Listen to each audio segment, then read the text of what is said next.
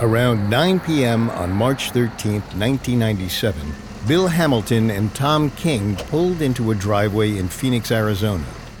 Bill's stomach growled with nervous excitement. Bill and Tom were ufologists, but it had been years since they'd had a good lead. However, tonight, they weren't just expecting to talk to witnesses. They hoped to see an alien spaceship with their own two eyes. It was almost too good to be true. After introducing themselves to the homeowner, Bill and Tom lugged their equipment up to the balcony where several neighbors chatted idly. Suddenly, one of the guests shouted and pointed at the mountains. In the distance, a bright yellow-orange light blinked. Bill gasped and scrambled to turn on his camera. As soon as he knew it was recording, he whipped out his telescope to get a better view. As he watched, more globes materialized in the night sky, forming a straight line. The lights hovered motionless for about 4 minutes. Then, just as mysteriously, they faded from existence. Bill's heart raced. This was the best UFO evidence he'd ever collected. It was everything he could hope for, short of a face-to-face alien encounter. And with the video, he knew the public might finally take alien sightings seriously.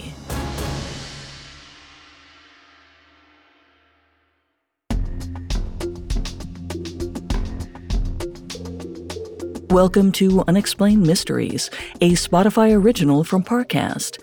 I'm your host, Molly. And I'm your host, Richard. In life, there's so much we don't know, but in this show, we don't take we don't know for an answer. Every Tuesday and Thursday, we investigate the greatest mysteries of history and life on Earth. You can find episodes of Unexplained Mysteries and all other Spotify originals from Parcast for free on Spotify. This is our first episode on the Phoenix Lights incident. On March 13, 1997, thousands, if not tens of thousands of people, saw mysterious lights in the sky. Some even spotted what looked like extraterrestrial aircraft. Today, we'll dive into the history of UFOs in the Southwest and discuss the remarkable eyewitness statements from the night of the event.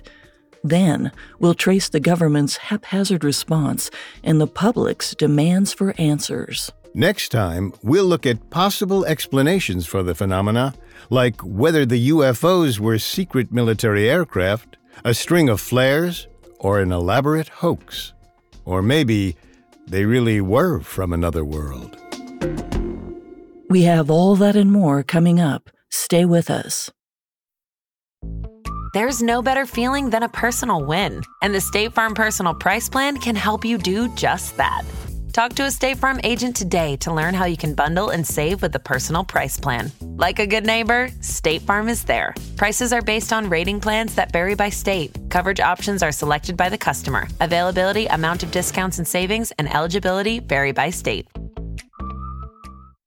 This Father's Day, The Home Depot has same-day delivery on the perfect gift to help Dad be everything he can be. Because your dad is more than just a dad. He's groundskeeper of the yard, the perfecter of the patio, and the cleaner of the clippings.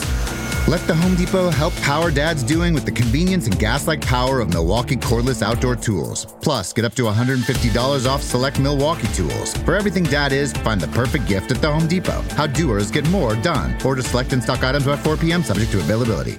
Welcome back to Collector's Closet, presented by the Ohio Lottery. Let's discuss my newest prize possession, this new $10 scratch-off, the $500,000 Platinum Jackpot. The best method I've found so far to help it hold its value is to vacuum seal it. This thing cannot get scratched. What's that? Sorry, my producer's telling me the only way it could be worth up to 500 grand is if I do scratch it? Okay, well, in that case, definitely don't overprotect your $500,000 Platinum Jackpot scratch-offs. Play them. Lottery players are subject to Ohio laws and commission regulations. Play responsibly. The Phoenix Lights are considered one of the most significant mass UFO sightings in American history. Strange lights were spotted by thousands of witnesses. Unlike other UFO incidents, this didn't happen in an era of Cold War paranoia. We can't chalk the sightings up to anxiety about nuclear fallout or a public that wasn't used to seeing jet airplanes. The event happened less than 3 decades ago, in 1997. To understand the Phoenix Lights, we need to take a step back and look at the history of sightings in this area, which stretches back decades. The scorched desert of the Southwest seems to draw extraterrestrial visitors like a siren song. Locals have reported over 20,000 UFOs since 1905. The most well-known event was the supposed 1947 crash landing of an alien spaceship in Roswell, New Mexico. And while almost everyone's heard of Roswell, fewer are familiar with another UFO sighting in the same region just 3 years later. On March 16, 1950, people in the small rural town of Farmington, New Mexico, were treated to a shocking aerial display. Around 11 a.m., a crowd gathered to watch a cluster of bright lights dancing over the treetops. A local mechanic counted about 17 flying lights zipping back and forth, nearly colliding with each other before veering away at the last second. After about 5 minutes, the lights disappeared behind the tree line. The next day, hundreds of UFOs appeared all over town. A local geologist estimated the objects moved at approximately 1,000 miles per hour. For context, at the time, this was much more than the speed of the world's fastest fighter jet. But these objects didn't move like regular aircraft. They made 90-degree turns in midair. As far as we know, nothing on Earth could do that. Even if someone had invented such an airplane, it would have made a lot of noise. But these UFOs were totally silent. After a bit of hand-wringing, the Air Force eventually swept the incident under the rug. The Farmington Armada, as it became known, was never perfectly explained. It was just another unsolved mystery of the Southwest. And the Armada wasn't a fluke. Especially during the 1950s and 60s, the government collected thousands of reports of lights and strange aircraft. Some people even saw these objects up close. Consider the Kingman event. On May 20th, 1953, a former Air Force engineer, Arthur Stansel, was put on a special assignment and transported into the desert near Kingman, Arizona, just outside of Las Vegas. Stansel arrived late at night. He headed toward a large roped-off area surrounded by guards who were protecting a crashed flying saucer. It was made of 2 fused-together metal plates with a curved hatch in the front. It was open, and inside, Stansel claimed he saw a dead humanoid creature in a metallic suit. Unfortunately, there's no way of verifying if Stansel's tale is true. However, he was highly regarded by his peers, and since he initially relayed his story using a pseudonym, we can assume he wasn't after fame. Plus, his diary entry from May 20th confirmed he left for a special top-secret mission. Accounts like his suggested UFO incidents in the American Southwest were a somewhat common phenomenon, which raises one question. Why is the vast empty desert such a hotspot of paranormal activity? Perhaps something connected Kingman, Farmington, Roswell, and all the other UFO sites. The Southwest is home to some of the United States' most top-secret military installations. The biggest is the Nevada Test and Training Range, known colloquially as the Range. Located about 100 miles north of Las Vegas, the Range is a patch of land roughly the size of Connecticut, and it's owned and operated by the U.S. military. Between 1951 and 1962, the Air Force detonated hundreds of atomic bombs over the region. When an international treaty banned above-ground testing, the military moved their experiments underground. By the time they finally wrapped up their studies in 1992, they detonated over 1,000 atomic bombs in the Nevada desert. These explosions may have attracted the attention of interstellar travelers. In fact, Kingman, Arizona, where Arthur Stansel saw the crashed saucer, is less than 300 miles from the range. and the Farmington Armada appeared about 200 miles from the nation's largest stockpile of nuclear weapons. These may sound far away, but for a UFO going 1,000 miles per hour, it's a 12 to 18-minute jaunt. As for the famous Roswell crash, it happened right next door to the White Sands Missile Range, where the first atomic bomb was tested. So perhaps alien visitors are attracted to the Southwest because it's a hotbed of nuclear activity. These weapons tests might draw visitors from space straight to our planet. Of course, few people actually expect to see a UFO, even if they live near a hub for alien sightings. That's why these incidents can be so life-changing. This was certainly the case with Dr. Lynn Kitai. Dr. Kitai was a health communicator and video producer who lived on the outskirts of Phoenix in the 1990s. She was an ordinary woman who lived a quiet, uncomplicated life. She never thought much about what lay beyond our solar system, but all that changed on February 6, 1995. After settling in for the night, Dr. Kitai's husband Frank yelled for her. When she rushed into the living room, she found Frank pointing out the window toward the city. Above the horizon, three amber-colored spheres hovered in a pyramid about 50 feet above the ground. They were only 300 feet away from her, but they made no sound. They reminded Kitai of Christmas lights, but something about them simultaneously felt soothing, yet totally alien. She stared, frozen, as if in a trance. Then suddenly, the spell broke. Kitai rushed to the closet and rummaged through piles of junk until she found a camera. Frank called out for her to hurry. The orbs were disappearing. Kitai ran back and clicked the shutter until the film ran out. As she did, the globes faded away one by one, leaving only empty darkness behind. When she developed the film, most of her pictures were blurry. Only a few were useful, depicting the orbs over her neighbor's house. One photo also showed a row of four lights above the Phoenix skyline many miles away. Dr. Kitai hadn't even noticed them when she snapped the pictures. She was too distracted by the nearby amber spheres. The distant lights must have faded between the time she snapped the two pictures, because in the second, the middle two orbs were missing. Dr. Kitai framed the picture with the four lights and hung it on her mantle. But over time, she wondered if she was remembering the incident accurately. Maybe the photo was just some sort of optical illusion. But 2 years later, the orbs returned. On January 22, 1997, Dr. Kitai saw three amber spheres floating in a straight line over the horizon. They hung motionless in the air for about 4 minutes before fading away. Then, the next evening, it happened again. First three and then six yellow lights blinked into existence. This was the third time she'd seen the orbs, and now the mystery consumed her. Desperate for answers, she called the local newspaper, Luke Air Force Base, and the Federal Aviation Administration. After hours on the phone, she reached an air traffic controller at the Sky Harbor International Airport. To her amazement, he'd seen the same objects she had.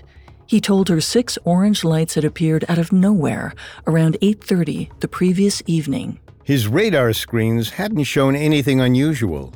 But when he looked through binoculars, they were there, clear as day. Six amber balls suspended motionless above the ground. Now, Dr. Kitai knew she wasn't imagining things. Other people besides her and Frank had seen them. But there was still so much she didn't know. And Dr. Kitai could sense these orbs were important somehow. She felt connected to them. Soon, Dr. Kitai pressed pause on her career and devoted her life to documenting the lights as best she could. She took more photographs and recorded videos of the orbs. Fortunately for her, they reappeared night after night, allowing her to record many minutes of invaluable footage. However, by early March, Dr. Kitai had grown restless. Recording the lights wasn't enough for her anymore. She wanted real answers. She started digging and eventually found the phone number for an investigator at the Mutual UFO Network, or MUFON. This was a nonprofit organization that studied alleged UFO sightings. They arranged to meet on March 14th so she could tell him about the light she documented. She hoped he could spread the word and let the general public know what was happening in her town. But when the day finally arrived, all of Phoenix already knew. They'd seen the lights for themselves. Coming up, thousands of people see the UFOs. Love. It's been the subject of poems, novels, music, and film. It's also been the driving force behind some of the most horrendous crimes in history. Hi, I'm Vanessa Richardson. Join me for Season 2 of Criminal Couples and meet the lovers who took their passion to perilous lengths. Featuring standout episodes from female criminals, serial killers, solved murders, and crimes of passion, this season of Criminal Couples gets to the heart of what makes two turn to a life of murderous crime. Some couples were set off by revenge or greed. Others were fueled by sex and drugs. All acted in the name of love. Discover the darker side of desire in Season 2 of the Spotify original from Parcast, Criminal Couples. Follow for free and tune in every Monday, only on Spotify. Oh, such a clutch pickup, Dave. I was worried we'd bring back the same team. I meant those blackout motorized shades. Blinds.com made it crazy affordable to replace our old blinds. Hard to install? No, it's easy. I installed these and then got some for my mom, too. She talked to a design consultant for free and scheduled a professional measure and install. Hall of Fame Sun. They're the #1 online retailer of custom window coverings in the world. Blinds.com is the GOAT. The GOAT. Go to Blinds.com for up to 45% off. Blinds.com. Rules and restrictions may apply. Now, back to the story. On March 13, 1997, Dr. Lynn Kitai photographed glowing amber orbs above the Phoenix skyline, just as she had many times before. By this point, the lights had become almost routine for her. But March 13th was anything but ordinary. That evening, many people witnessed bizarre, inexplicable aircraft all across the Southwest. It was one of the most public UFO displays in history. The first sighting came at 7:55 p.m. Arizona time, about an hour after sunset. A young man south of Las Vegas noticed a V-shaped object the size of a Boeing 747 flying southeast towards Phoenix. It was quiet and had 6 lights on the underside. An hour later, 2 ex-Air Force officers were driving in northwestern Phoenix when they saw the same V-shaped light formation. They guessed it was about 2,000 feet in the air and moving at a crawl. Meanwhile, on the other side of the city, Tim Lee stood outside of his house admiring the night sky with his 10-year-old son. As he and his son looked up, the boy pointed out the strange V-shaped structure flying through the sky. It appeared to be several city blocks wide from end to end, and its lights grew bigger and bigger. It was getting closer to Tim. As it passed right over his head, Tim got a good look at the UFO. It was about 100 feet above him and totally transparent. Behind it, Tim could still see the stars, distorted and wavy as if he were peering through a glass of water. Tim's uncle came out of the house, and together they watched the shape pass overhead and then fade away, leaving only the lights behind. Several witness stories were even more incredible than that. Stacy Rhodes was driving down I-10 when she spotted the massive triangular object. It stretched out over both sides of the highway, so the car had to pass beneath it. Stacy said she was moving at 80 miles per hour, yet it took almost 2 minutes to get clear of it. In other words, the object was 2 to 2.5 miles long. As far as we're aware, no government has ever come close to building an aircraft that big. The sightings continued for several hours all across the Phoenix area. Actor Kurt Russell even saw the V-shaped lights while flying his private plane. When he radioed the airport control tower, they told him whatever the lights were, They were invisible to civilian radar systems. But this didn't mean officials were ignoring the reports. The military was apparently on the case. According to some witnesses, 2 fighter jets departed Luke Air Force Base in search of the mysterious orbs.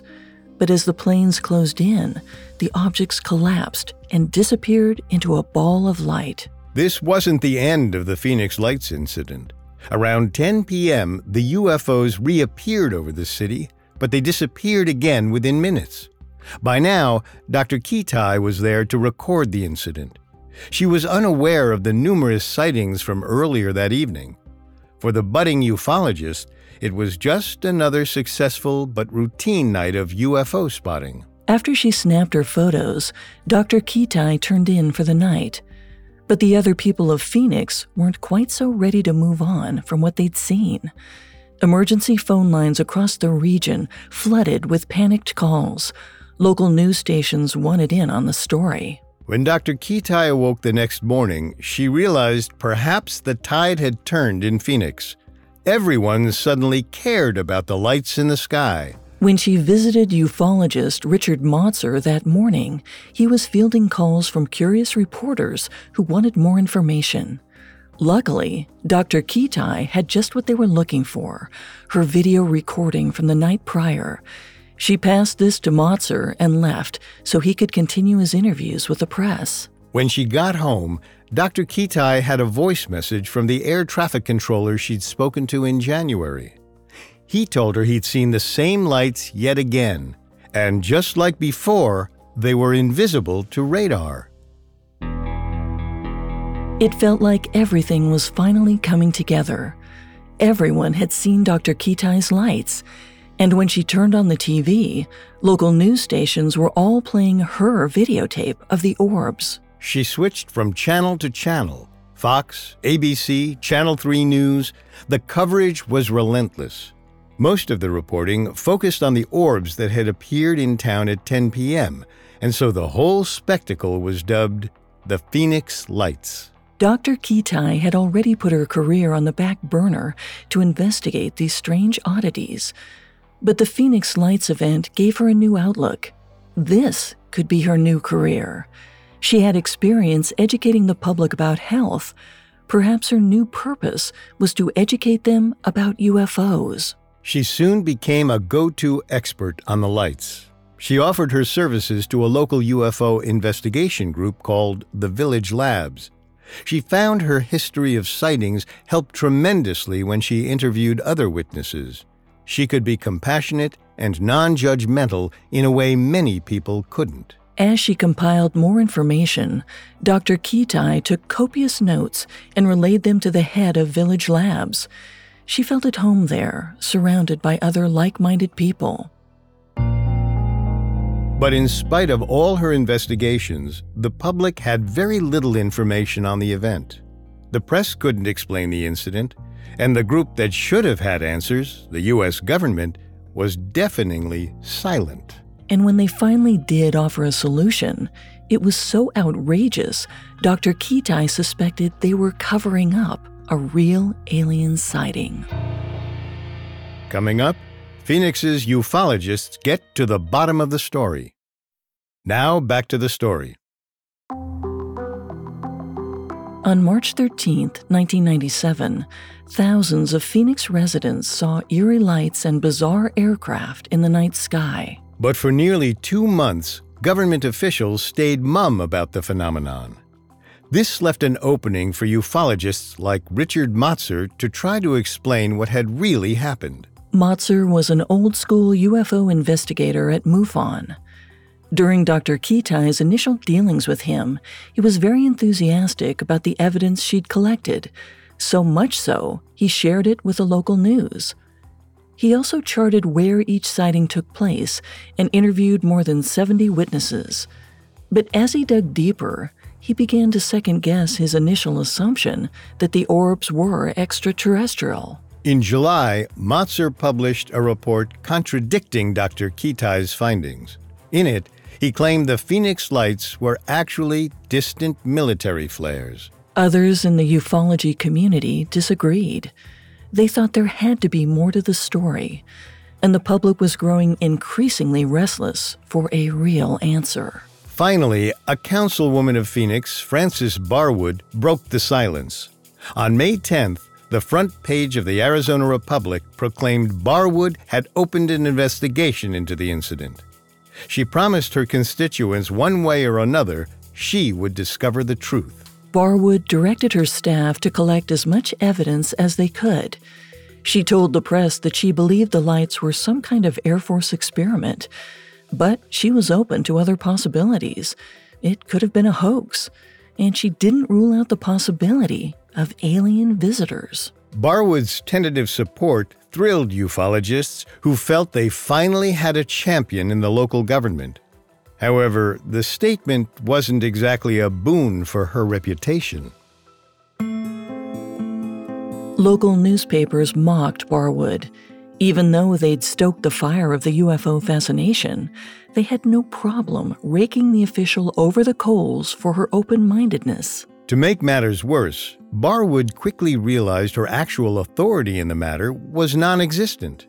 Less than 2 weeks after her big announcement, the Phoenix City staff sent her their findings, essentially a collective shrug. They said they didn't have the resources or expertise to investigate anything UFO-related. Furthermore, the commanders at Luke Air Force Base, the people who could have found answers, refused to do so. A spokesperson for the base told reporters UFO investigations were outside their jurisdiction. This wasn't true. The Air Force had a history of looking into UFO sightings, especially through an infamous program called Project Blue Book. But in this case, they apparently didn't want to get involved. Either way, no help was coming. But Barwood's campaign generated significant press attention, and on June 18th, USA Today published the first national piece on the Phoenix Lights. It concluded that they may have been the most significant UFO event since Roswell. Before long, the mystery of the glowing orbs turned into a national sensation. It was such a big deal, Senator John McCain of Arizona announced he was shocked no one had conducted an official inquiry. He told radio listeners his constituents deserved an explanation. As the national discourse reached a fever pitch, ufologist Bill Hamilton contacted Arizona's National Guard. He asked a spokesperson if she knew of any military activities in the air on March 13th. She responded, no. But only weeks later, she changed her tune. On July 25th, she told the Arizona Republic she was fed up with calls about UFOs, so she'd done her own investigation. After a bit of digging, she'd found the truth. She revealed, on the night of March 13th, pilots from the Maryland Air National Guard conducted a training exercise near Phoenix. Part of their mission involved dropping bright flares suspended by parachutes. Residents looking in that direction would have seen a string of bright lights blink on over the horizon, then disappear after a few minutes. The military's explanation was good enough for many people to stop worrying about UFOs and get on with their lives. But for Dr. Kitai, it was insufficient. She'd seen these lights many times before, and she thought they couldn't be ordinary flares. The closer she looked, the more she saw signs of a cover-up. Someone had to stay focused on the truth. So rather than give up, she dug in. Dr. Kitai met with a public relations officer from the Maryland National Guard. She discovered the flare theory for March 13th had originated high up in their chain of command. No one who'd actually been a part of the mission could confirm this was what had really happened. Dr. Kitai wanted to expose the military's lies, but this was only one small part of what motivated her. The mystery was personal. Everything Dr. Kitai had experienced, from her first sighting on her balcony in 1995 to the Phoenix Lights, had changed her life. She transformed from an educator to a student who was searching for answers. Beyond that, the orbs had changed the way she saw the universe. Each time she saw them, she felt a deep sense of connection to something bigger than herself. Many of her fellow experiencers had felt the presence of a higher power. Dr. Kitai wanted to tell more people about these sensations. She wanted to share them. She'd been gifted with a divine revelation, and it was her responsibility to share it with the world. So she started a new project, a book. She also planned to use her skills as a video producer to make a documentary on the Phoenix Lights. Everything was progressing, and Dr. Kitai felt more passionate than ever before. She poured years into her work until January 12, 1998, when she and her husband settled down on their balcony to enjoy the cool mountain breeze. She began to wax poetic, telling her spouse about the pull of destiny she felt. Suddenly, her words caught in her throat. Below them in the fog, two amber orbs hovered motionless. The Phoenix Lights were back.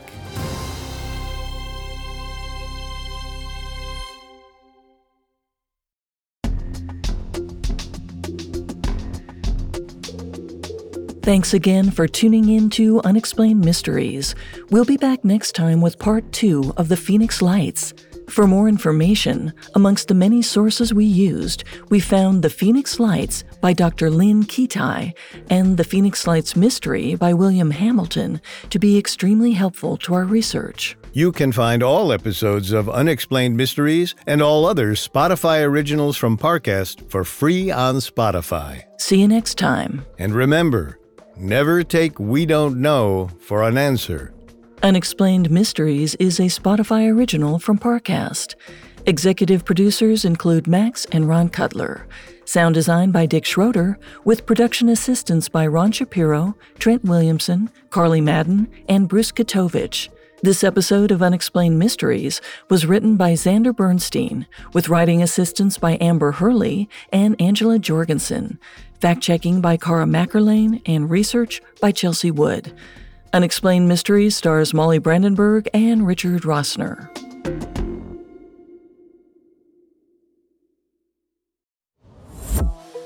It's been said that love is a many-splendored thing. That is, until it's not. In Season 2 of Criminal Couples, discover true stories of couples who turned their love lives into a life of crime. Lies and deceit are just the beginning. Follow the Spotify original from Parcast, Criminal Couples. Catch new episodes every Monday, free and only on Spotify.